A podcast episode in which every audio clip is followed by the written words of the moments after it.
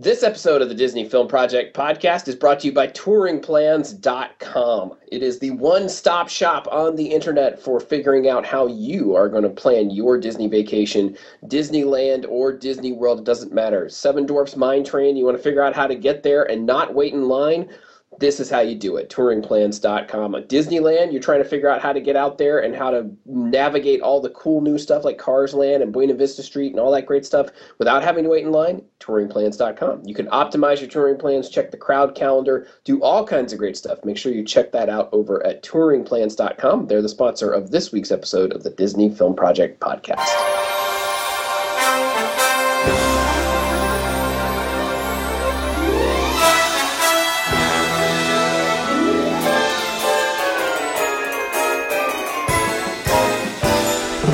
Welcome again, everybody, to the Disney Film Project podcast. This is the show where we talk about the films of the Walt Disney Company Marvel, Pixar, Lucasfilm, Disney Toon Studios, anything and everything released by the Walt Disney Pictures and Walt Disney Corporation. We talk about it here on this program and over at DisneyFilmProject.com. I'm Ryan Kilpatrick, host of the program, and along with the folks you're about to meet, we run DisneyFilmProject.com, where you can find the show notes for this very podcast. You can find Blu ray and DVD reviews, the latest news about Disney films, and you can find reviews dating all the way back to films of the 1920s. So make sure you go and check out all the amazing content that is there over at DisneyFilmProject.com. Joining me as always, our fine film experts. First of all, the man whose glass slipper has always fit, Mr. Todd Perlmutter. Yes, though it really hurts my ankles. It it would seem that way. I don't know if I'm buying the comfort angle argued in the film, but we'll, we'll, we can talk about that. Uh, and as always, from all sites around the internet, we have Miss Rachel Cole. How are you, Rachel? I'm doing well, and I really want both of the dresses that Lily James wears in this movie. That big blue one and the uh, the wedding dress. Those are both just gorgeous. Oh, and basically everything Cate Blanchett wears in this movie too. I'll I'll take that as well. Okay, uh, we will mark that down for your shopping list. and of course, our fine producer, the one who keeps us running and keeps things going on time and on schedule and on budget, which we don't have one, but if we did, she would manage it well. Uh, that would be Miss Cheryl Perlmutter, who you can find on Twitter at CherylP3. How are you, Cheryl? Good, um, Rachel. I saw some little girls wearing wearing like dresses. Maybe you could, um, you know, ask Disney to figure out how the budget, how they can make it in adult sizes. yes, so I'll, I'll have to make some inquiries. There you go. All right, so as you can imagine, we are discussing Cinderella, the recent live action. I, I don't know if you'd call this a re- remake, reimagining of the uh, the story that Disney told in 1950 in an animated film. It's not really it's it's Cinderella, and it has simil- a lot of similarities to the to the animated version, but it also has a lot of differences. So it's more taking the fairy tale and retelling it. I would say. Yeah, it also shortens a lot of things and lengthens a lot of other things. Yeah. I would say, like, for me, walking out of this, the key difference between this and the animated film is that this focuses a lot more on the backstory of of how Cinderella got to where she was at the beginning of the animated movie. Whereas yes. the animated film just starts with her scrubbing the floors and goes from there. This is pr- that's probably the last 45 minutes of this film. Um, yeah, it, it is weird. Like the shift is very late in the game for the movie. I agree with that. Yeah, yeah. Which, like what we're talking about is that in the in animated there's like a three or four minute opening narration that discusses everything that takes about 30 minutes in this movie. Right. Yeah i'm interested i'm interested on seeing it that seeing the approach to this and looking forward at now that disney seems to be putting one of these out every march um, we know they're doing beauty and the beast with emma watson as belle. I wonder if they're going to take that stained glass you know imagery from the beginning of beauty and the beast and make that 30 minutes of the movie uh, they could do that. They could talk about how Belle's parents died, something, you know, along those yeah. lines. Right? I wonder if they're going to film in Be Our Guest restaurant at Disney. I don't know. I just want to say that movie is being released on mine and Cheryl's 20th wedding anniversary. Oh, wow. That's awesome. That's great. maybe. Yeah. We'll see. oh, you're not going to make it to 20 years? no, maybe. I don't know. I'm not sure if it's going to be awesome, the movie. Oh, yeah, yeah. No, no. I, I was talking yeah. about the movie being awesome. Okay, yeah. you had Todd sweating there for a second, Cheryl.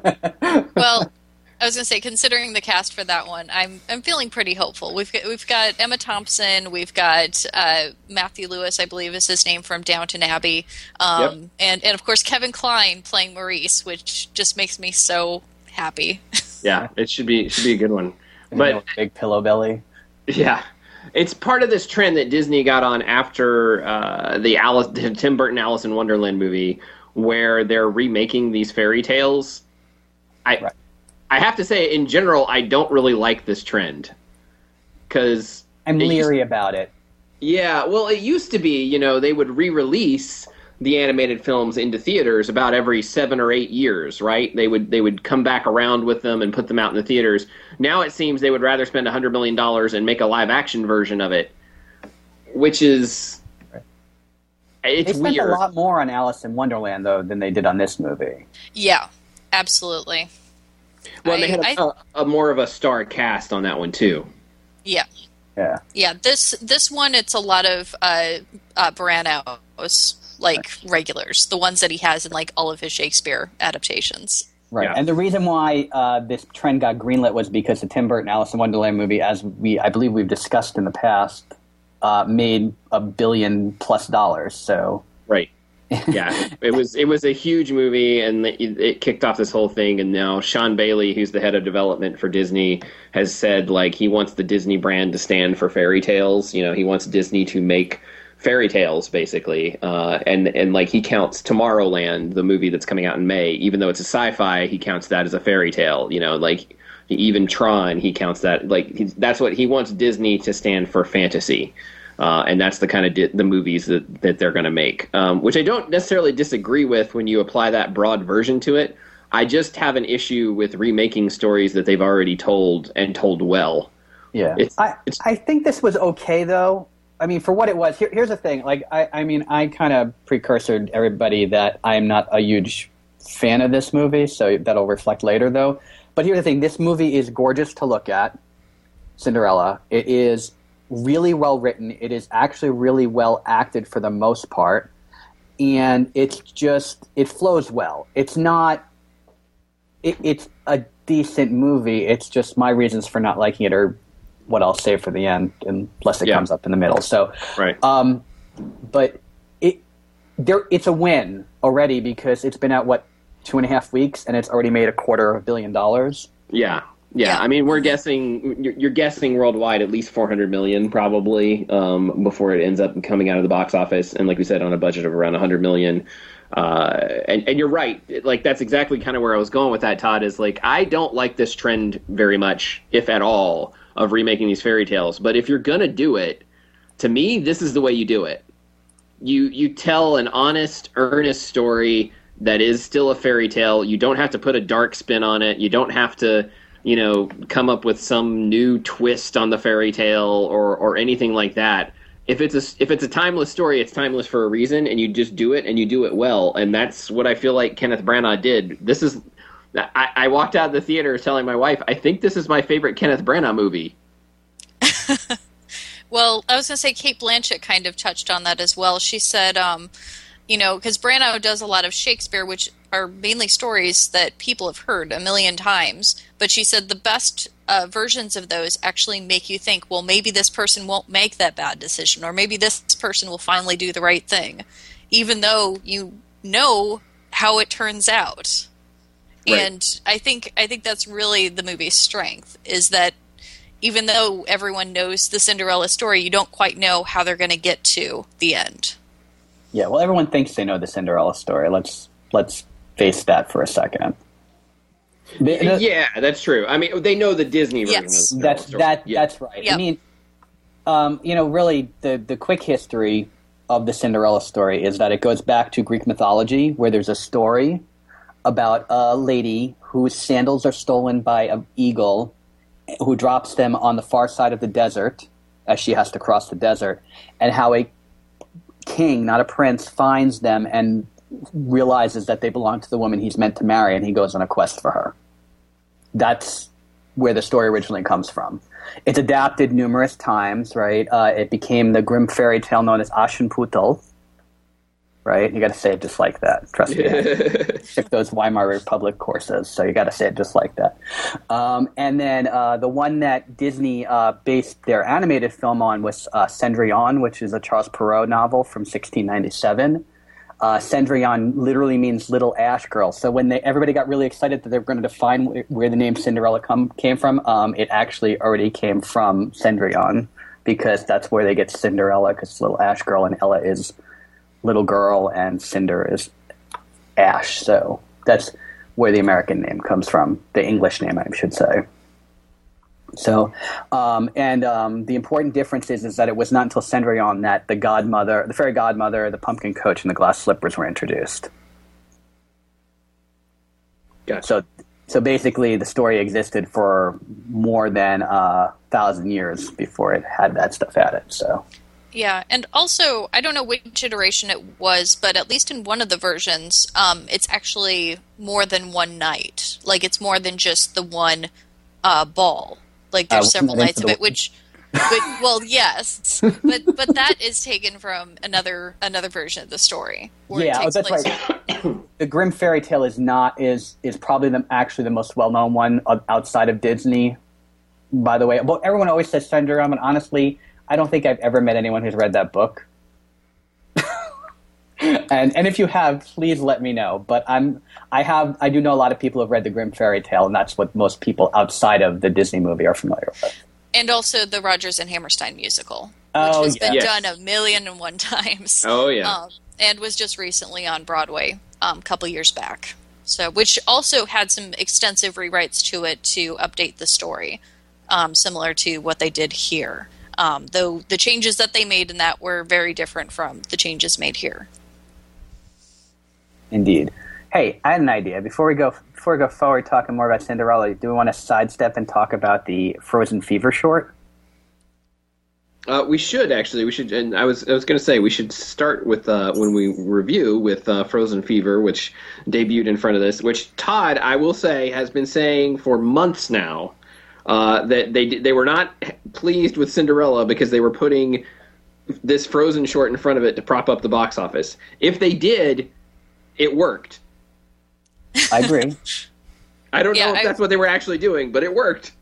I was going to say, if you go back to our episode looking at this year, I did predict that I thought this movie would do well at the box office. So, just taking a moment to brag there, I was right.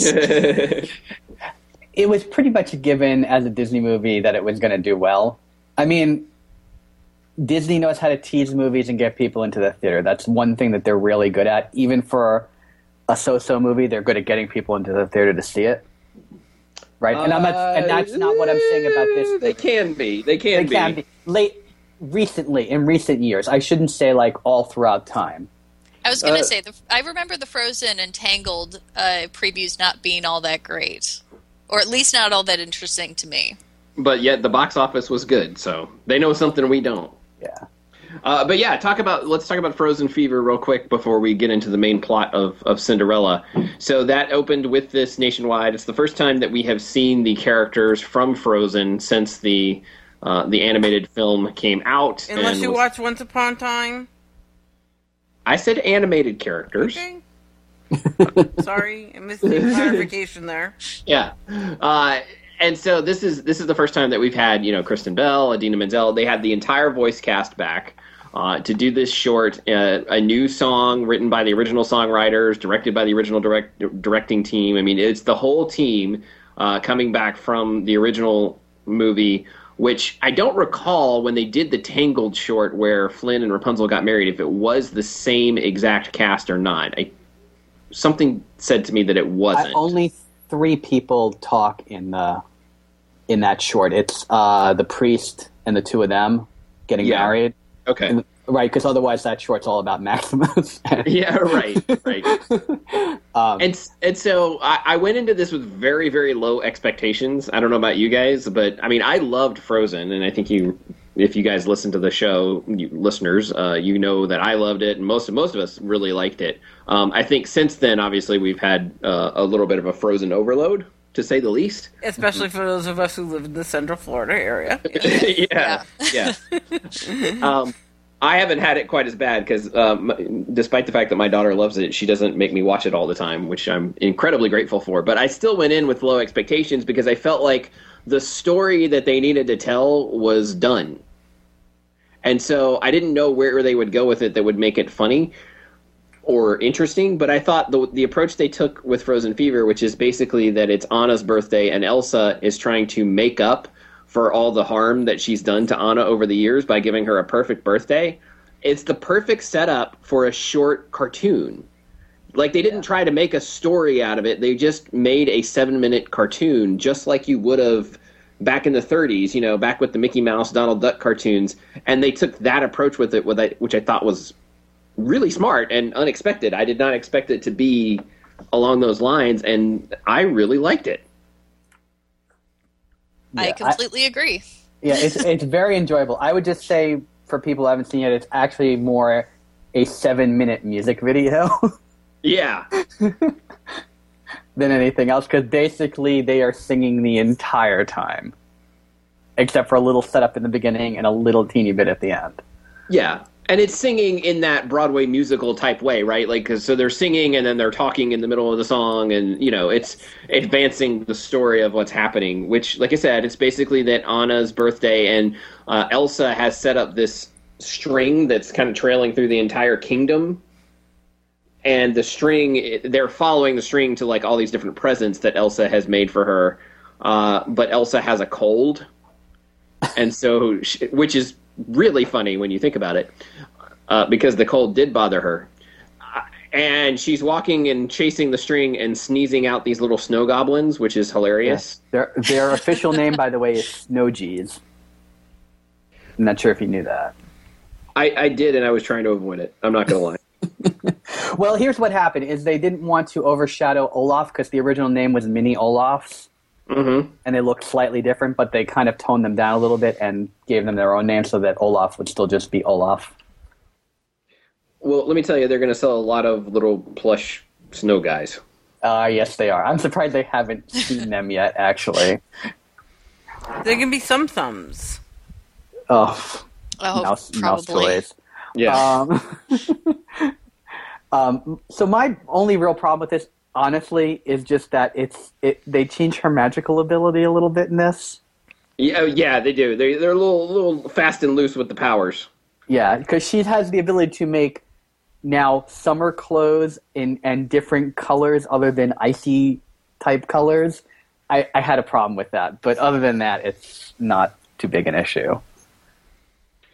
I think I think she's actually telekinetic and she's rearranging molecules. She just manifests it in the form of ice. That's my theory. She's really the Scarlet Witch of Arendelle. It could be, but yeah, I mean, I don't know what it. You know, Rachel, you said you agreed. I mean, you you really liked it too. Yeah, I thought it was really adorable. It actually kind of exceeded my expectations, and I liked the fact that the title itself is kind of a play on how much Frozen kind of took over America and especially took over the Disney parks for Right. the past few years. Um, the fact that it's I thought I was like, oh, it's named Frozen Fever because everyone's all about Frozen, and then I saw it and I was like, oh no, it's because she's sick. Well, and I think like what something you just said unintentionally kind of gets to that point. You said has taken over the parks the last few years. It's been 15 months since that movie came out, Oh my gosh, how is that possible? right? It feels like it's been longer. it feels like it's been three years, right? But but that's the thing is like there's been so much Frozen since then, um, but there's not been the, and that's why I'm I, I was leery of it. Is like there hasn't been the original, you know, real content that came out from the from the film, and so I thought. You know, how are they going to capture that again? And it just seems like there's some sort of energy among that cast and that directing team and story team and the songwriting team that like I was I, before I went to see this. I think they had announced that Frozen Two is coming, and I'm pretty leery of that again because I think the story had already been told. But seeing this, I was like, I would totally like that. If it's if it's as good as the first one and it's as good as this, I'm I'm in.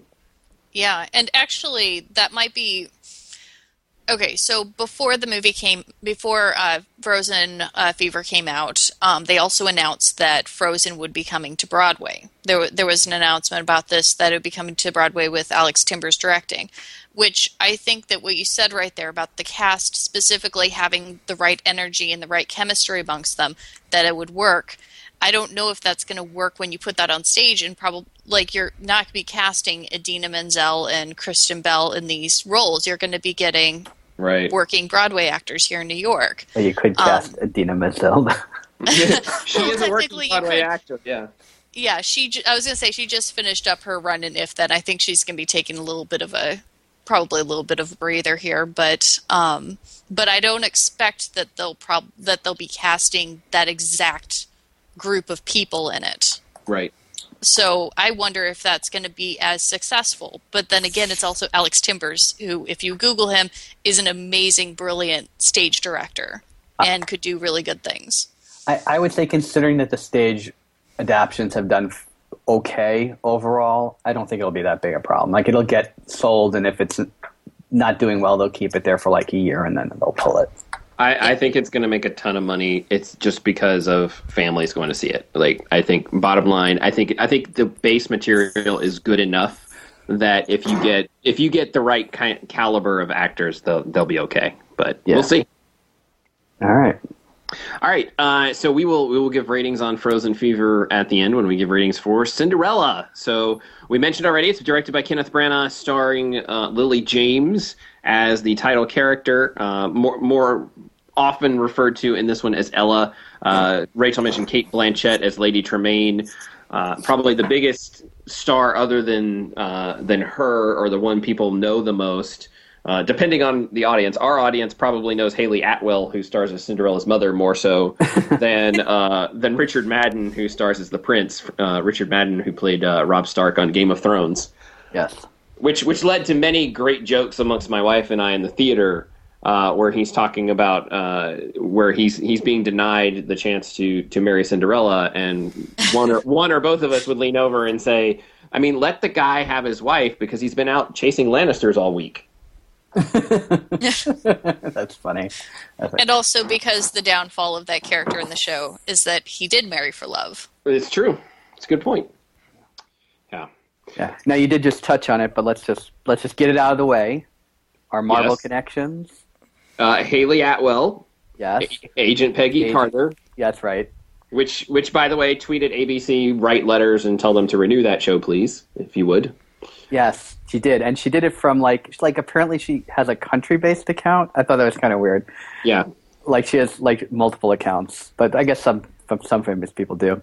Uh, obviously, Kenneth Branagh, who directed Thor. Yes. Right. My second favorite Kenneth Branagh movie. At this also, point. also, Stellan Skarsgård is in this. He is, yes. He Yes. is uh, he is who is also in Thor and Avengers and, Thor the Dark World. Yeah. yes, that's and I think he's wearing more clothes in this movie than he is in any of those other movies. I would Yep. agree with You're that. probably correct. uh, and also, I wanted to say one you may have missed is uh, Patrick Doyle, who does the scores for this movie, also did the scores for Thor. Yeah, he he frequently works with Kenneth Branagh, so he That's did, right. He does a Kenneth. Branagh basically takes him everywhere. So because he also he also did Hamlet, right, and something else. He did he did Hamlet, and I think he's done another Shakespeare uh, with with Branagh. and, and Doyle's also did Brave for Disney. So Yes, yes, yeah. And, and uh, stopping for a second to talk about Branagh, when they announced that he was doing this, I was sort of a meh. You know what I mean? Like uh, because I thought Thor was really w- was a good movie, but I thought more because of the Marvel style than because of him. And I got a little tired of the you know the point of view, the the angled point of view in Thor. And so I thought, you know, this will be fine. But I hadn't thought of what you brought up earlier, Rachel, of like when he did all those Shakespeare movies. I love those. I thought those were really good. And him adapting a known story like this, I didn't put two and two together like that. And I think his direction in this and the shots that he chose to take, like you mentioned earlier, Todd, it's beautiful. I mean, the whole movie is just gorgeous. yeah, Well, No, no, I was going to say this this movie is definitely filmed in the style of old Hollywood. Like especially when Oh, you yeah. look at the way that they introduce Cate Blanchett's character in those first few shots of her walking into the house. That's like something straight out of like Gone with the Wind. It's Yes. Something Yeah. I said to a friend after watching this is that this this movie, the way it's filmed and the way it's shot, and the use of ed- cinematography in this, proves that you just don't need 3D. This this movie d- does Yep. everything that 3D could possibly do without being 3D. You know, you know what else? You don't need CG as much as they rely on it in some of these these fairy tales. You know what I mean? there, Because- there are a fair number of uh, blue screens in this. Yeah. Oh, absolutely. But I'm talking about you know the fact that most of this was shot on practical sets, right? Sure. Like the houses, things like that. That you know when you look at something like like we talked about, Maleficent was in this slot last year, right? This that was the movie that came out. Well, I guess it came out in May, but it's same same idea, right? The the fairy tale slot for Disney, and there were the the CG in that movie was gorgeous, but completely unnecessary it didn't add anything to the storytelling. Whereas I thought the practicality of this actually added to the storytelling because you felt like this was a world that was lived in. Like you could relate to this Cinderella. Like I could I could understand what this Cinderella was going through better than the animated version or better than any of the Rodgers and Hammerstein's version. I thought the way that they put her in a real, and I use that term loosely, world was magnificent. Yeah, I'm not going to argue there. I mean, like I said, it, I have issues overall with the actress in this role. I just don't think she would fit for it. That's that's. I mean, look, I know there's a lot of people screaming at me and calling me an idiot right now, and that's okay. You're allowed to. That's fine. All right, everybody out there, just get it out, be cathartic with it, and move on. Um, no, I I had a problem because I feel like there's a certain regal grace that's in the animated character that is not in Lily James playing this character, and she doesn't. She sure she can be Cinderella all day long, but she doesn't feel like a princess. But I guess that's okay because Cinderella technically is not a princess until she's until she's married, and then she's actually a queen. So Yeah. because she's not of Yeah. royal blood, so which they make a huge point of in this movie. Uh, yes, it is a big point in the movie. Something I wanted to discuss before we go too far, um, considering um, the the prince um, Richard Bannon, and this is for little kids. If you're under eighteen, let's like go fast forward for like thirty seconds. Um, apparently, there were problems regarding his private parts showing too much, and there had to be adjustments made. I can I can believe that because watching the movie, I was like, oh, okay. And when, so Well, well, let's let's talk about the costuming for a second, because because Sandy Powell is the costume designer, right? And she is a three-time Oscar winner for for costume design. So she is very well known. and she had better win this next year for the Oscars because her work in this movie is amazing. Uh, it's crazy good, actually. That's one Oh, of the things. I like. Is, is visually the costumes enhance the sets that they were on, and just on and on and on. Like, um, but anyway, let's let's just get back to it real quick. She picked a 19th century look and feel for the movie that she pitched to Branagh. Branagh didn't set that; she did. Right. Okay. And when she set that, what she wanted to do was with with Madden, she went with this um, very tight fitting, constant look and feel with with what she referred to as very muted tones and, and few layers. As opposed to most of the other costumes have lots of layers in the film, his actually have less. And the colors are always designed to enhance his eyes because, as we were talking about Game of Thrones earlier, is if you read anything about him, everybody refers to all the women there refer to his eyes. Oh yeah. Yeah. so so that's that's a big thing. It's his eyes. And so but because of that very fitted look, that was where that problem that we were discussing comes from.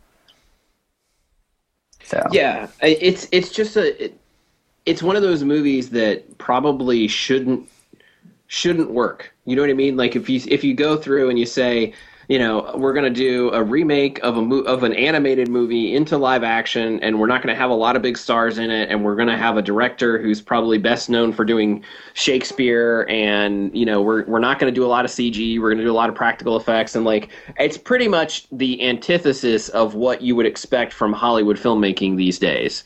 And I say that not only in the package that they put together, but in the actual film they put out. Like there's not there's no irony There's no like dark comedy. There's no you know. There's no winking at the camera. There's no you know. There's not a lot of you know jokes at someone's expense. It's just a straightforward, earnest fairy tale.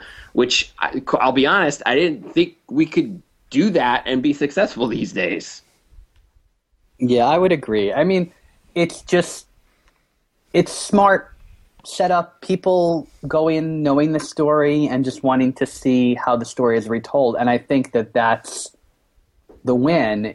Is people like to read a book more than once if they really like the book, right? And most Yeah. people who have seen or read any version of Cinderella like it enough to go see or read another one. That's it's just one of those stories that carries well. Yeah. Well, every every little girl wants to be Cinderella. I, at least I think so, right? Like uh, when, when I know my little girl does, I know all her friends do. You know, like they want to be plucked from obscurity and become a princess.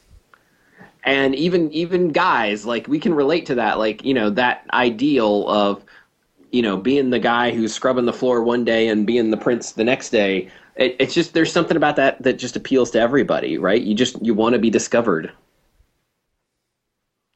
Yeah. Well, they they call it a Cinderella story for a reason. Yeah. Like as as far as referring to like especially in sports, the notion of the Cinderella man and all that. Um, yeah, it is. It's very much a universal thing that everyone wants to go about their life and do everything right and be a good person, and that good things will come to them. And Right. that's essentially what the message of Cinderella is. Yeah. Yeah.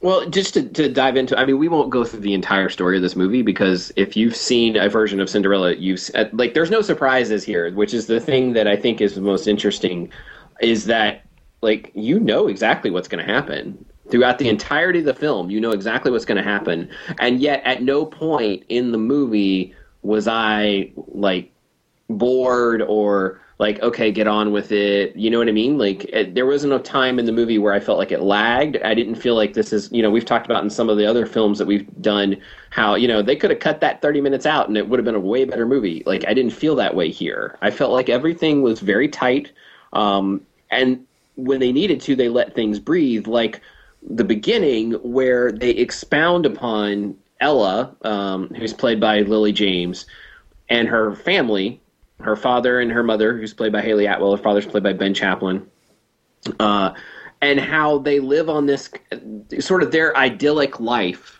on this country estate, right? Where she befriends all the animals, and she, her and her father have this tradition of when he goes away and she hugs him and comes back, and her and her mother get along so well. And like they just build out that whole family life so that the tragedy of losing her her mother and then eventually her father, as she does in every version of this, you feel that right? Because when Hayley Atwell's dying and she says to her, you know, that she wants her to always have courage and be kind, like you know that's going to be the theme for the whole movie but it's not it's not a problem that it's predictable if that makes sense right it's just you're like okay i like that because i've never heard that particular phrasing in any version of cinderella and i really liked it Yes, they do say it a lot in this movie. It They comes back around a lot. Over and over and over again.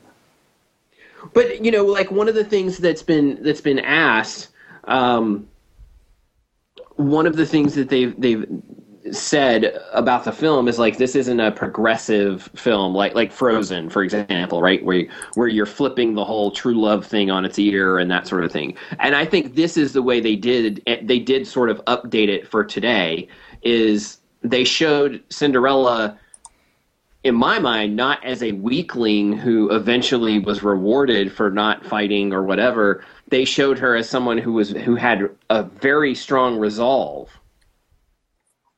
You know what I mean? Like the courage, saying courage, it her not fighting against her step sisters and her stepmother was a show of strength rather than weakness.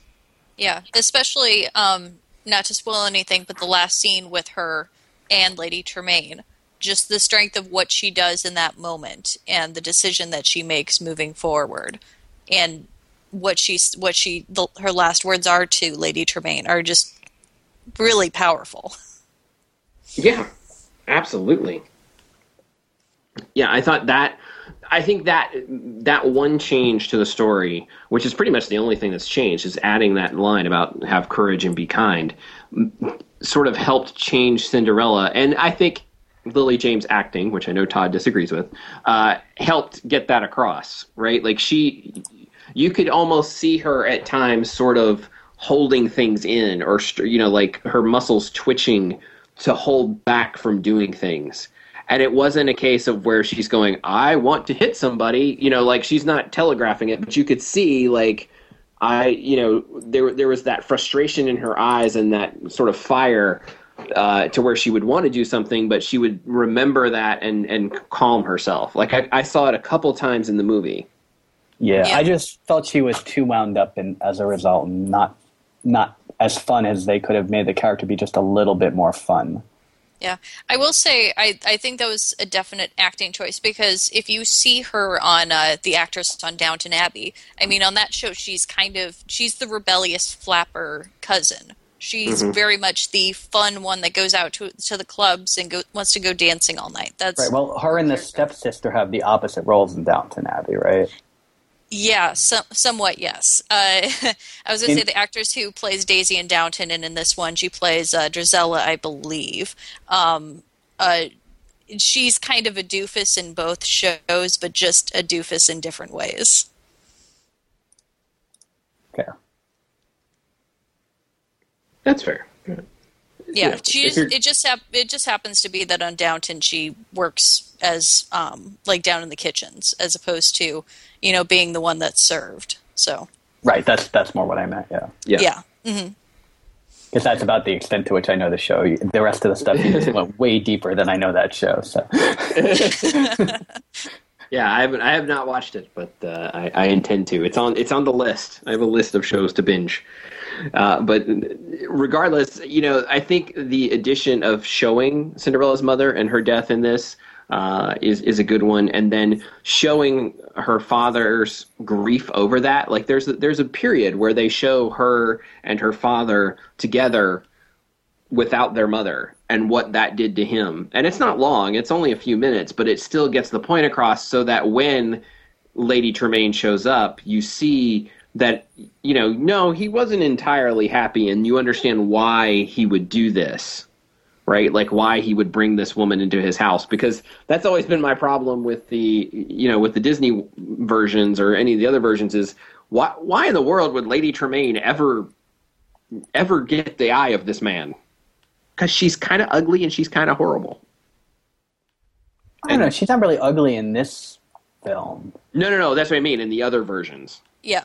Yeah. Yeah, in this one, she's kind of a party girl. She's basically the exact opposite type of person that he was married to before, and that probably was interesting to him, intriguing. So, What uh, like one of my favorite moments that you just remind me of when you said that because like the whole French thing came up in my head, and it- this that moment where she responds to her in French, and then she and then the I think it's Drizella asks the other one, "What did she say?" And she goes, "I don't, I, she, I, I don't only speak speak French, Italian." not Italian, or whatever." She says. Yeah. It's hysterical. Yeah, the stepsisters are are great in this. In that, uh, you know, in in the Disney one, they're played off for comic relief. Uh, the the animated version, I should say, and in this, they are as well. But they are kept to a minimum. You know what I mean? There's not. They don't overshadow. Whereas, in in I feel like in the animated version, they kind of do. Okay. Um, but but so the story goes on, as you well know. Lady Tremaine shows up after her father, you know, marries her father. Her father goes off on a business trip, uh, and ends up dying on the trip. And I thought the the the addition here of having him, you know, the the stepsisters ask for like lace and parasols and things like that, and Cinderella or Ella asks for just the the first branch that brushes your shoulder. You know just that simple little thing. Like it's almost hokey but it's sort of endearing as well in that she she's it, it, it walks a fine line of her being a very simple character and her being an earnest character and i think 90% of the time for me she was just being earnest. The the the brush branching the branch that brushes your shoulder rather. I think that was like right on that line for me where I was I couldn't make up my mind as to what it was. I get the idea of, of showing the difference, but it was I don't know, it was a little too over too overt maybe? I don't know. What did you guys think? I think they were going a little overboard on their the strength of the love of her and her father. It was it was What'd a little bit corny, but overall, I was actually okay with their relationship. I thought I thought that you know when when he actually does die in it, it was actually a very emotional moment. Yeah. I thought it was Yeah, for sad sure. to have that moment off screen. Oh, of him dying, you mean? Yeah. Yeah. Um, I also, I also wanted to say I really didn't get that big of an impact as well because um, they never showed the marriage between him and him and Lady Tremaine, and so Yeah, she just sort of showed up, yeah. To me, Yeah, they do it like a three months later kind of thing. they Yeah. just show her, they just show it at all the parties, and that's it. You know, they don't really, you know, discuss much. You know, Right. No, you're. It's true. It's very true. But I think the idea that they were going for, and I can, I kind of agree with you that that, that it wasn't hundred percent. Was like was showing how Lady Tremaine was invading the home. You know what I mean? Like, uh, but they could have showed the wedding in the backyard or something like that. You know, that that would have gotten that point across. I, I I agree with that. But I think that the the goal was, and and they show it uh, in the things that she does, is that she's invading and remaking the home because you know she she starts changing rooms around that uh, that Ella's mother had had a certain way or that her father had had, uh, and you know she gets jealous anytime the uh, the mother's brought up and things like that. So that when he dies, I mean, she just basically remakes the entire place. well, she says she also goes, "We're ruined." That's like she doesn't care that he died. She doesn't care about that. she's says, "We're ruined." Yeah.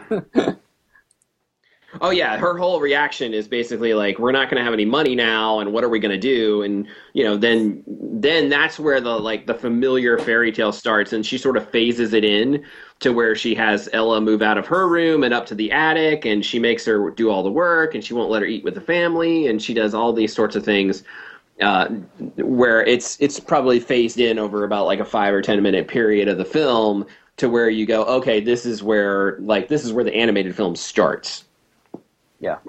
honestly the the scene where um where lady tremaine talks to her about you know oh the the girls they've been fighting so much and um when she offers to give up her room um i don't remember who said it recently but um the whole thing of the extent that women will go to to avoid appearing rude Yes. Yeah.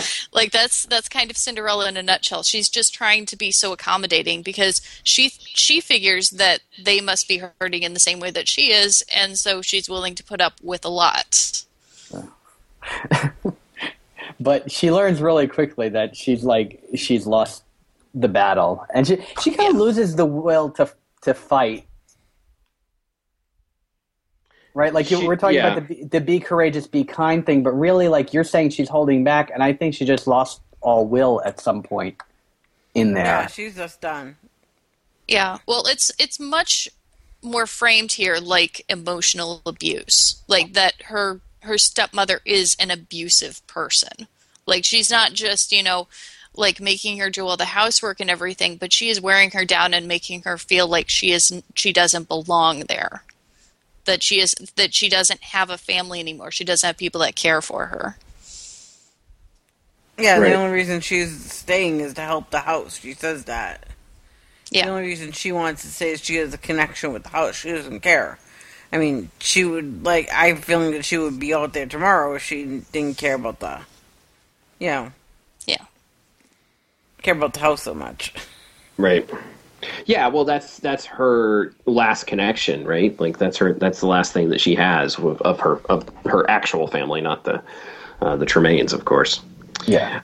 and so yeah, one one night she sleeps by the by the fireplace, and the cinders get on her face, and that's when she starts getting called Cinderella, uh, which all you know kind of gets her upset, and she goes out onto a horse, bareback onto a horse, onto the wo- into the woods, uh, and encounters a hunting party. Yeah. And and one of the hunters is the prince, which we pick up on fairly quickly, uh, and she does not, which makes me question Ella's judgment. But you know, based on the Now, way he's he's dressed. We, we should cover a little bit that that what actually goes on is the the hero transformation. Right? Is there's two steps to the hero transformation. Is one they get transformed, and then two they accept the transformation. right. Right. So when she becomes Cinderella, that's the moment of transformation. But it's not until later on in the movie that she accepts the transformation. So Yeah, very true. And so she meets this the prince uh, who says that his name is Kit and uh, that he's an apprentice, which in a way he is. He's an apprentice ruler, as he says later. Uh, but the two of them, I mean, like, I thought the two of them together was what made the whole movie. Because if those two don't seem like they would actually fall in love, then there's no point. You know what I mean? But they were, and I hate to use this word because it sort of diminishes what I felt like they did, but they were so cute.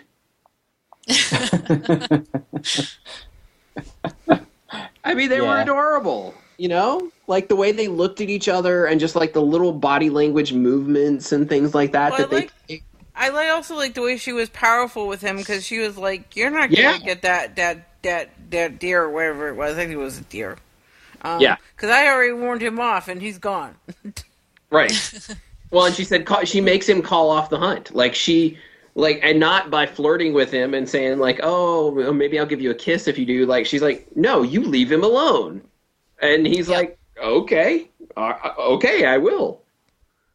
You know, I I thought that was really great. You're right. I mean, she just the way the two of them work together. Like she's the person who sort of makes him understand what being a ruler is all about, and understand what things he needs to do and what he shouldn't do uh, throughout the whole film. And I, yeah, I just thought the two of them together, Richard Madden and Lily James, I thought they played they played that infatuation stage of love really, really smart and really well. Yeah, and I have to give credit to the script for actually fleshing out the prince's character because, to be Yeah. honest, I don't remember anything about the prince from the original Cinderella movie. I don't think there really is much there. he doesn't even have a name.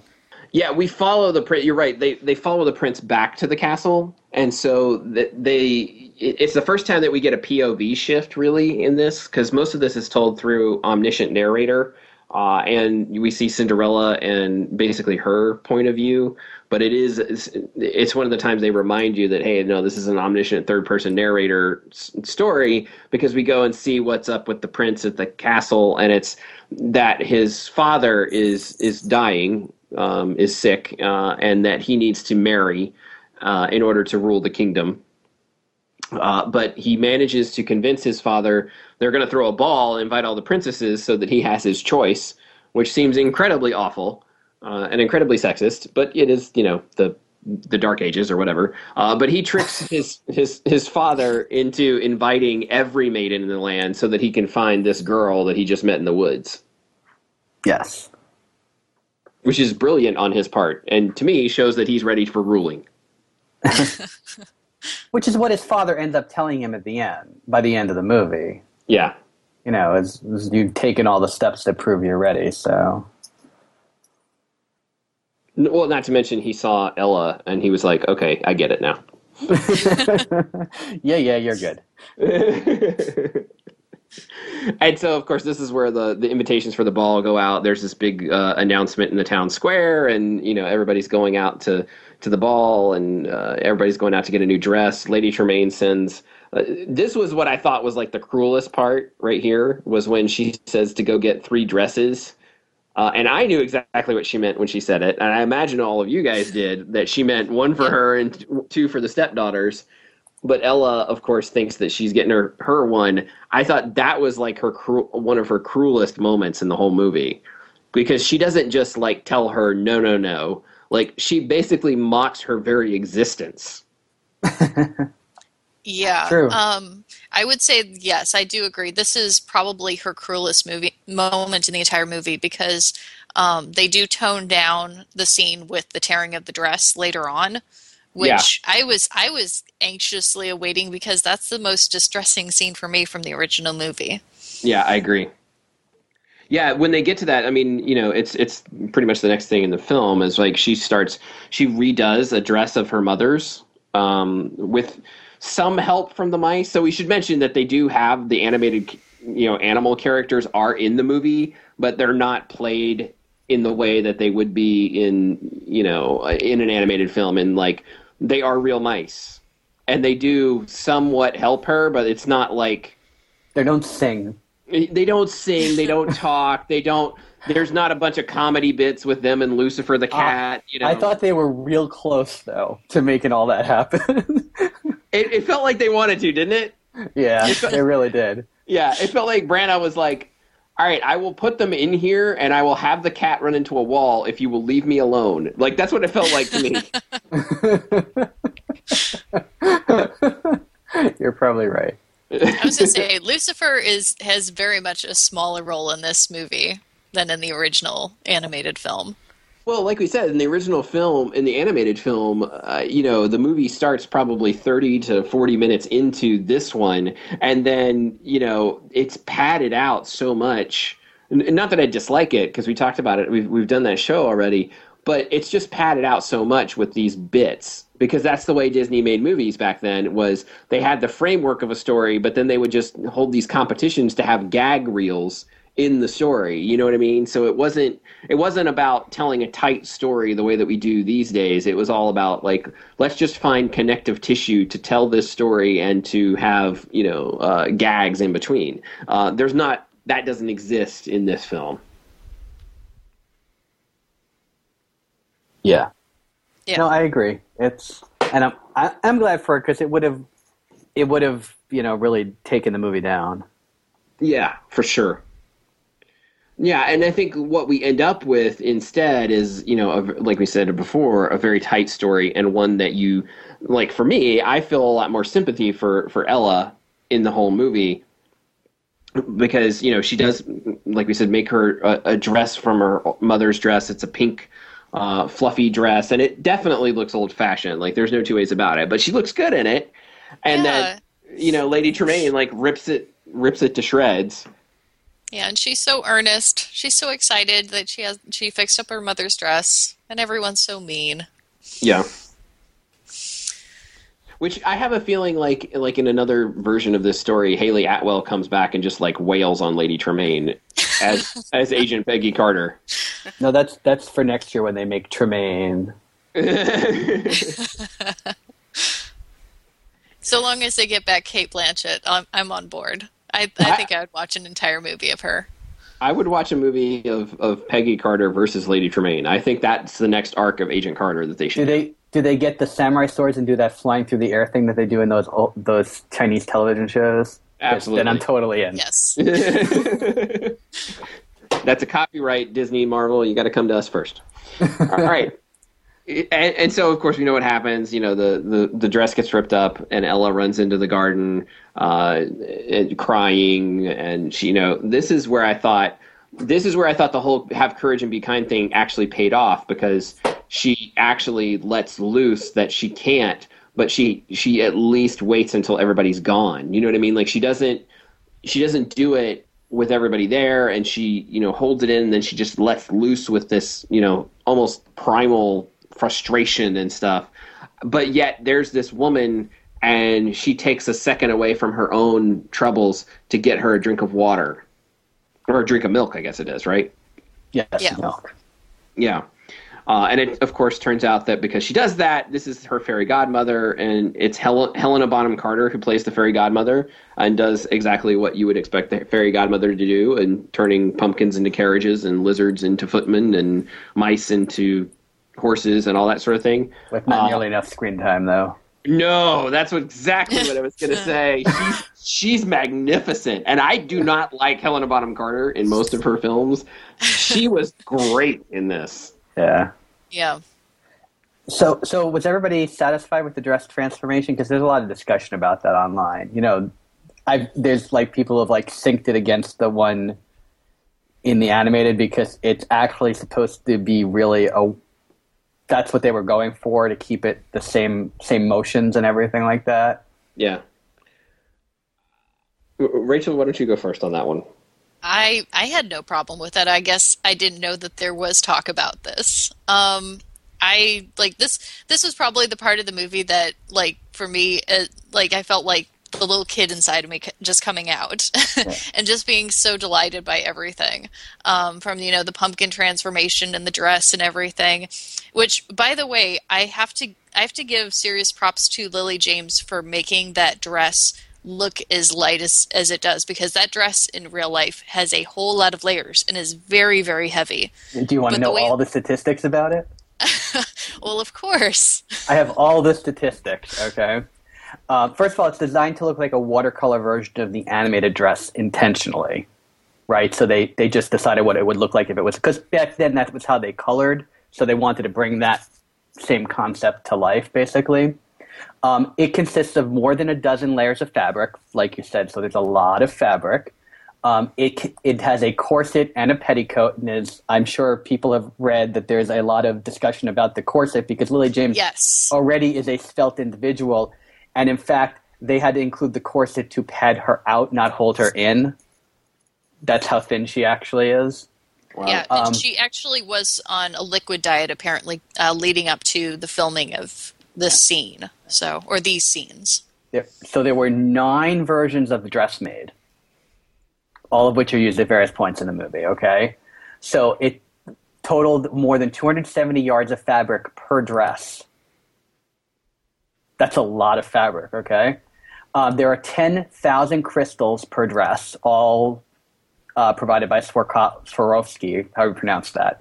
Yeah. which we'll get to them in, in a bit. Um, there, so it took 18 out tailors, 500 hours per dress. Okay, so if you add that up, that is 81,000 hours.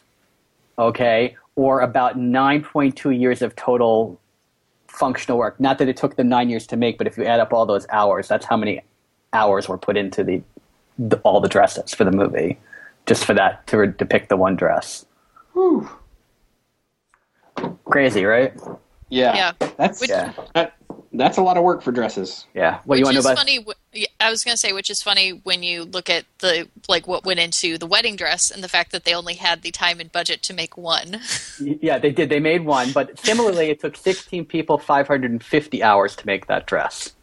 And that, but that dress is made of a few layers of silk organza, which is that sheer see-through silk, and it's it's also hand painted. yes. Did you hear that it actually caught on fire at one point? It doesn't surprise me because that stuff is like Tinder, basically. basically, if you light that on fire, it just like dissolves instantly, just like in an animated cartoon. so now the, now the slippers, right? They are made of crystal, not glass.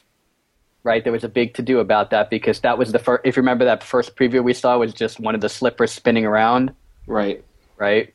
Um, now that's made by Swarovski Jewelers, right? Whoever I, you know, they're one of the eight most famous jewelers in all the world. So there you go. Uh, they had to do six renderings of it com- computer on a computer before Disney said that's the shoe we want, and then they made eight pairs of them. But guess what? Not one pair of those shoes is worn in the entire film. Yep. Li- Lily James is wearing leather shoes that are digitally enhanced by the renderings to cre- to make them look to, like the crystal shoes. Yep. Yes, and just to fill out all the stats here, since I've only got a couple little bit more left, Swarovski for the movie provided more than seven million crystals for the film. Okay, so in addition to what we already mentioned, there were they're all on the costumes and the tiaras that you see all throughout the film, and there are more than 100 tiaras in the film. That's a lot of tiaras. Yes. That's a ton of tiaras. Yeah, Almost literally. Yeah. Woo. So, uh, Oh, b- before we move too far, I wanted to talk about the carriage. yes. Yes. Please do. Um, because as many people they they move what they did is they moved uh, carriage into Hollywood studios, and you can actually go take pictures of the car with the carriage, and then the carriage is on display. And I really like the carriage. Oh, Um, me too.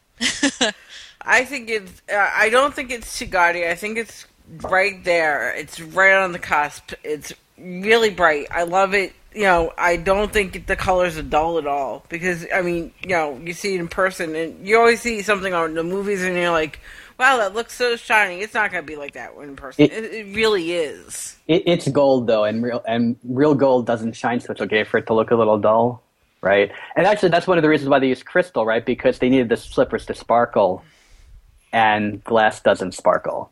For folks who don't know, that's why glass slippers would never sparkle like they do in the animated movie. But I, Um, but I just, but I think that I think that was a smart marketing move. Absolutely. Putting into the park in that you know like the line to take we we went to the park with some friends who live in England and Cinderella obviously isn't out there yet. Um and and she was like what's the line for? My friend my friend's mother was like what's the line for? I'm like oh that's the line to go take your picture with the coach. And she's like she was amazed. Yes. Well, we all are. I mean, it, it is a long it is a long time to wait for just a picture, um, but nonetheless, it, it is awesome marketing because let's let's go back to a movie that had terrible marketing for a second. John Carter, Uh, yes. right? Yeah. Could you imagine how much better they could have merchandised had they I don't know had it had one of those dog things in the park that people could go pet and take pictures with and walked around the park. Right, you know the thing that chases Yeah. him around, right? I mean, like all the things that they could have done that they just didn't. If they had put him on the movie poster instead of all the creatures, that yes, would have been might the have idea. too. Yeah. Wait, wait, is that John Carter? No, wait, is that John Carter? No, no, wait, wait, is that John Carter? If they had said that the movie took place on Mars, perhaps that would have been a good a good thing to do. But you know, we could spend all night on this subject. Yes, we can go back to the movie we're actually discussing. Yeah, so Cinderella, we were talking about the dress transformation. This was the only thing that I disliked about this part of the scene was because the CG in it was like the rest of the CG, like the coach and the and the lizards and everything. I kind of expected to be a little weird. I thought that the the CG on the dress transformation, like the dress itself, looked amazing, but once like the transformation, I thought was a little wonky it looked like I don't want to use the word cheap because I know it wasn't cheap, but you know what I mean? Like it just looked different than the rest of the the transformations for me. Yeah, I guess. I can but, see that. But like I said, they were trying that one transformation they were trying to make look like it did in the animated movie. Right. So Yeah. Yes. And I was going to say, Ryan, I will send you clips from the uh, Broadway Cinderella, and you can be impressed with the transformations that they did using just a couple of pins. Which would be amazing. I can't I can't even imagine. That has to be that has to be really tricky to pull off, but but yeah. Yes. That's yeah, be there's great. there's some uh, on one of the articles I read. There's a girl who was at a uh, cosplay event. She was she made a costume where she could just spin around and transform herself. And it was designed to play into the spinning, so that it would that helped it switch. Yeah. Interesting.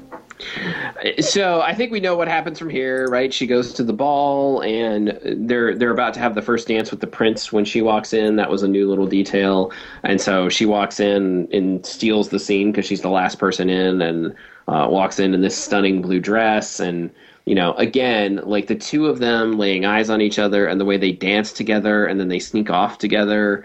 The Uh, dance is and- ad libbed, by the way, by the two of them, and they kept it in the movie.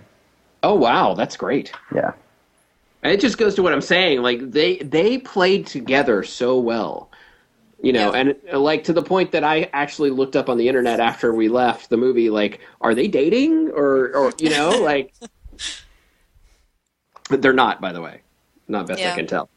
Apparently, Cate Blanchett had a little bit of trouble staying in character during this scene because she said everyone was getting teary eyed watching the both of them like do this. And she's like, no, wait, no, I'm not supposed to be teary eyed. I'm supposed to be, you know, calculating and looking angry.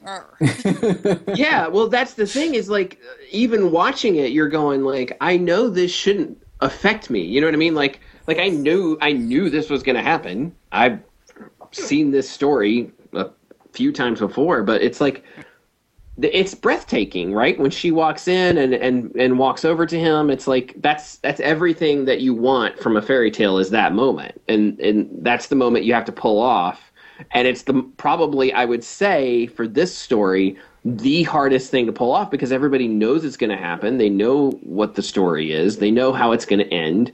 So, th- but that moment has to carry so much weight for this story to work. And I thought, I mean, they they pulled it off flawlessly. Yeah, this scene was another one that really harkened back to old Hollywood, though, with the number of extras that they had in that sequence and just the costumes and the look of everyone. It did like again it reminded me of something like uh, gone with the wind or another more modern movie that i saw recently that had just a ton of extras in it which was atonement um, which i mean just the power of seeing that many people on screen at once um, and in that sequence but then like closing in on these two people and their relationship in the midst of all of this it was it just works really well yeah, completely agree. Completely agree. Um, and of course, you know, the clock strikes uh, midnight and she has to flee. The, so we, we haven't talked too much about Stellan Skarsgård character, who's the Grand Duke, but he's the one who's actively working against all of this because he wants it. He's already promised the prince to somebody else, and Lady Tremaine overhears that uh, while they're at the ball. So he's already promised the prince to another kingdom to try and strengthen alliances or some mess like that. Like it's not that important, and they treat it with the importance that they give because we all know as viewers what's going to happen. You know what I mean? So I, I, I thought that was really smart, right? Like they didn't try to play this up as anything more than it it was, which is a distraction. It's just this is the reason why this guy is against this. All right, you got it. Move on. Fair and and so she gets away and you know she what i loved too was when she gets back and she puts the the glass slipper that she still has away she puts away um, basically everything that she has from that night and she just decides to keep it as a treasured memory right? Like she doesn't expect anything to come of it but it it strengthens her resolve to live in that house which she had lost right? She had lost that resolve when the fairy godmother shows up, and then she gets it back because of of that moment. Like she's like, I'm always going to have this, and you can't take that away from me. Like that's kind of the the statement she's making when she's putting that stuff under the floorboard. Yeah, absolutely. Yeah, and she really doesn't think about the shoe that she lost or anything like that. No, not at all. And of course, we know that that Kit does. Uh, he he decides that he's going to have to take they decide they're going to have to take the shoe out to everybody, and it's the Grand Duke who decides that um, that he he will do this uh, yes. and and go out to the countryside. Yeah, because yeah, just, he plots with Lady Tremaine. That's one thing we didn't. Right, you're right. Mention. Yeah. Yep. And um, the important thing to note about this is this was something that always bothered me about the animated movie and almost every retelling of this story, which is the notion that he has to find the the girl who her foot fits the slipper because apparently he can't recognize her otherwise. Um, that the reason why th- that they're going out and doing this and why it's suggested by the Duke is because he wants to do a big grand gesture to basically so that the prince cannot complain after they don't find this right. girl. Yeah. Right. Yeah. Yeah, because the whole thing is, you know, like we said, Lady Tremaine knows and they know, and so he says, you know, if you'll find if she she's trying to secure her a place for her family, right? Like she wants uh, him to give her a place at at court, and in exchange make and her marry a countess. off the two daughters. Yeah, and marry off the two daughters, right? I, I do like how he says. Um, the, the Duke, when he's planning to do it, he goes, he goes, would you have me go through the whole countryside to find her? And he goes, good plan, basically. Right. Great idea. Do that. yeah, I did want to go back to the ballroom scene just for a second because that's probably the uh, the prettiest. Not just the dancing, but just if you go around the room, the colors are all, of all the dresses except for the Tremaines are all very primary colors, very, you know, single color outfits. You know, some people are saying they're designed like to look like the princess outfits, but what I think it's a trick of your eyes, by the way, in your memory, because what you're really seeing is the stock Disney palette colors throughout. Yeah, the the blue, royal Yeah. blue. Yeah, and that, and that's why you have the blue and the gold and the white and the red and the, all the colors that you see on all the princess dresses, just one after another. But if you go that that one shot that sweeps around the whole ballroom and captures everybody, it's just that's probably one of the most amazing shots in the entire thing. Yeah, I, I completely agree. Completely agree. I also I also wanted to point out, did anyone notice that the it seems as though the casting of the extras was very intentional in this. They they definitely wanted to show that the kingdom was very diverse, especially racially. I don't know if this stood out to anyone else, but it definitely did to me. Yeah, no, I know exactly what you mean because they they had um, uh, and I, I, I gosh I forget the actor's name. Uh, I don't actually know his name, but um, he's a character actor that you've seen many many times. He's an African American gentleman uh, who's the captain of the guard, and he's he's really good. He's good. actually also also from Game of Thrones. Yeah, Nonso Yeah. Anozie, I think is. Yep. hmm Okay. Yeah, um, yeah, he was on Game of Thrones, and he's been in, he's been in other movies and things. You'll know him like when if you haven't seen the movie already, you will know him when you see him. Uh, but he, he, I thought he's really good as the captain of the guard, and like the various and sundry princesses are very. It, it, there's a lot of diversity there too, so that's a good point, Rachel. You know what character actor he reminded me of, which is very funny. There's a character actor um that does the movie Dave, and that protects Dave when he runs for president. Um, Yeah, and he reminded me a lot. I know it's not the same guy. He reminded me a lot of him. yeah. Of course, it's also because I love the movie Dave, but this whole It- It's a great movie. It is. It's a good movie. And so, yeah, we know how this turns out. Um, but the fun twist in this is that we get a confrontation between Lady Tremaine and Cinderella before you know the guards show up to to fit her with the slipper. In that she finds the glass slipper that she hid and smashes it, and you know, basically Cinderella finally lets loose on her, and it's great. It's a great scene between the two of them. I thought, uh, acting wise, because Cate Blanchett is showing her vulnerability, even though she's the evil one. Like she's like basically her whole thing is like you, you can't be this good and get what you have, this happiness. That's not what she says, but that's the subtext of the scene. Is like you can't be this good and be this happy, and so therefore I have to take this away from you. Hmm. At least that's what I took away from it. It doesn't sound like Yeah. that what you- what you guys took away. yeah, it's it's unclear because her room doesn't look ransacked, and that was under floorboards that was underneath a chest. I mean, like how she even found that stuff, I I didn't understand. Like it was very, like she must have already known where to look. Uh, yeah, I, I don't know. the mice gave it away. The mice gave it away. Curse the mice. It, it- that definitely could be. Uh, and yeah, that's when she makes the deal with the with the Grand Duke. But you know, eventually, uh, the Grand Duke and the guards come and they they try to fit on the stepsisters. It doesn't work. But Cinderella is sitting in the attic, locked in the attic, and she sings the song "Lavender's Blue," which you might have heard from other Disney films. hmm and they hear her singing, and of course, try on the shoe. Uh, and- and the Grand Duke's trying to leave, but it turns out that Prince Kit is there in disguise and insists on trying on the shoe. And of course, it fits, and it's Ella, and they get married. And As if the shoe fits. you wear it. must you must acquit. No. Uh, the shoe fits, and they get married, and they behead Lady Tremaine on the palace steps. No, that's not what. Though we wonder why, but I do have a question here. Yes.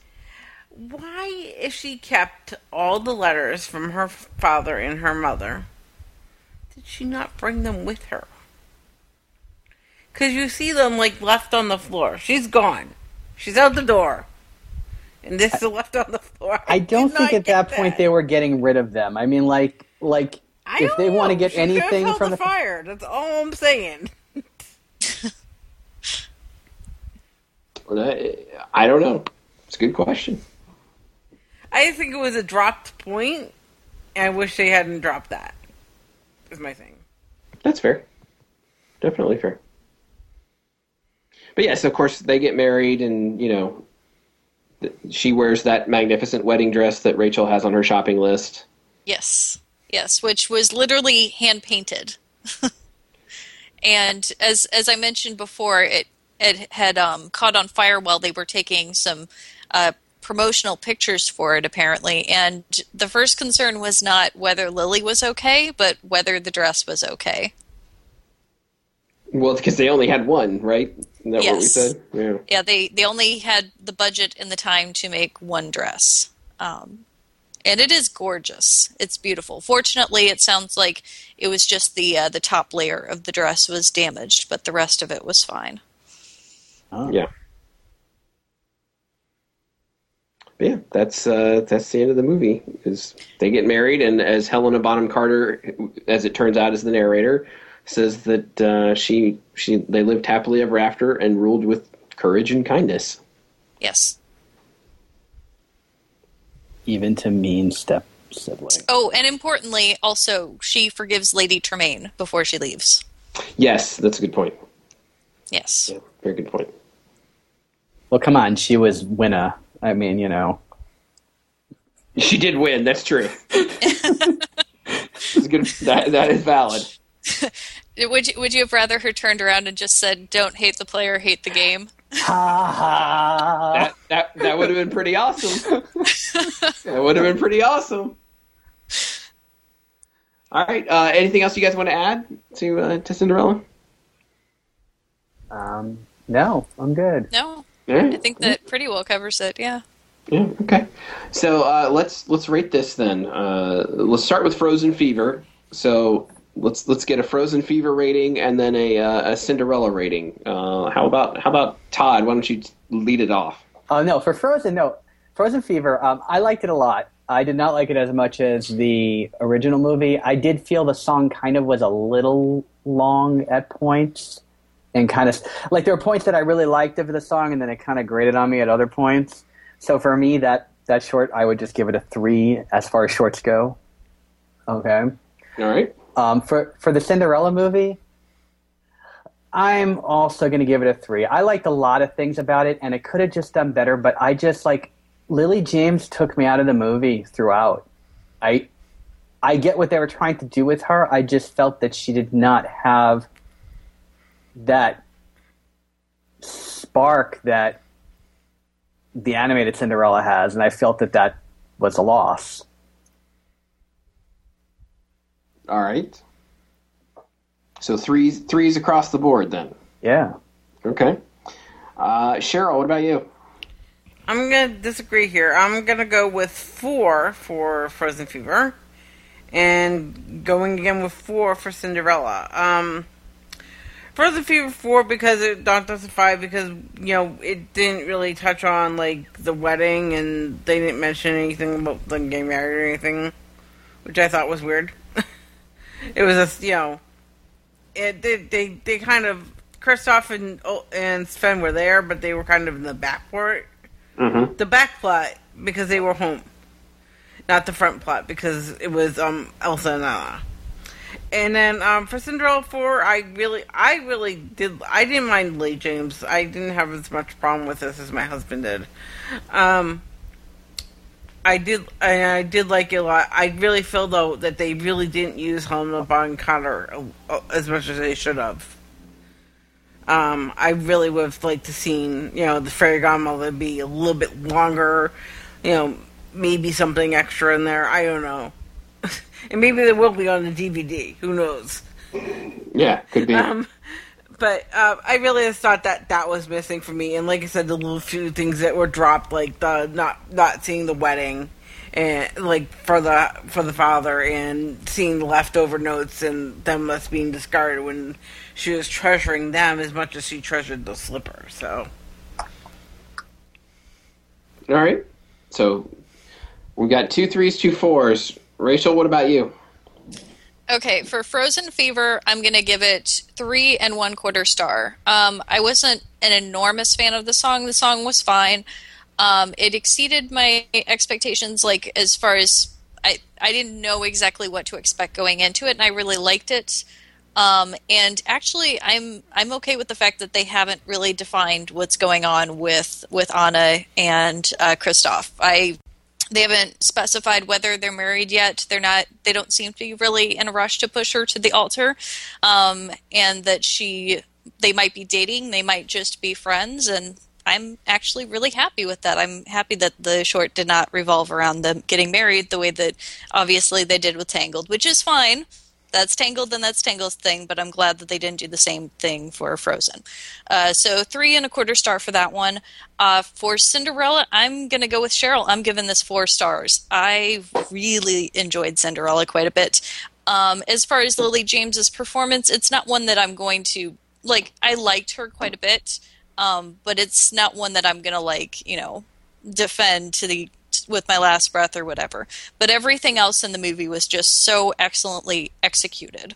Um, and Branagh just brought this epicness and this richness to the story that I adored. And the cast is all like the supporting cast especially are all excellent. And Cate Blanchett, I will watch her do anything, but especially Lady Tremaine. She transcended in this role. She it's I, I had a really tough time imagining who could bring Lady Tremaine to life.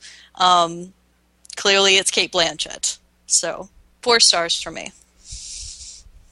Yeah, I'm uh, I'm going to be right in there with, with Cheryl on this. I, I liked Frozen Fever quite a bit, uh, and I would give it a four. I I did enjoy the song. Uh, I I will admit to Kristen Bell bias in that I pretty much love almost everything she does. Uh, and that includes Frozen. That includes the picture that she tweeted once Frozen Two was announced. Uh, it includes pretty much everything. I think she's great, and I love the I love the whole thing.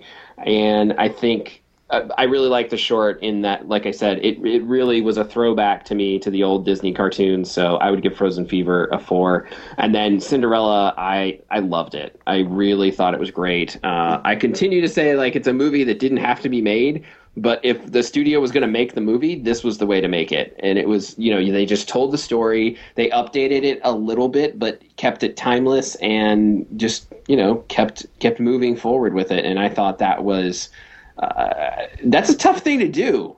You know, I mean, like this is not an easy thing to do, and I think Kenneth Branagh pulled it off in a way that I didn't know that he could do. Um, it, it, it all kind of clicked for me, Rachel, when you were when you said that about about him retelling the Shakespeare stories, and I'm like, I don't know why, I don't know why I didn't think of it, but but that was that was spot on. Um, so yeah, I would I would give it a four. So. Uh, so pretty high marks all around, right? For you know, fours for Cinderella, and you know, a little average above three for for Frozen Fever. Um, yeah, so if you haven't seen it, I think we'd all recommend going and, and checking out both uh, Cinderella and Frozen Fever. I imagine by the time you're listening to this, are still going to be in theaters. So go and check that out if you have not seen it. And in fact, I think they've uh, remastered it for IMAX. If you haven't seen it, if you want to yes. go and check that out, um, yes, I actually I might do that. that. Yeah, I might do that because uh, it looks uh, the, as gorgeous as this movie is. That would look really great in IMAX. So yeah, especially that dress. That dress in IMAX.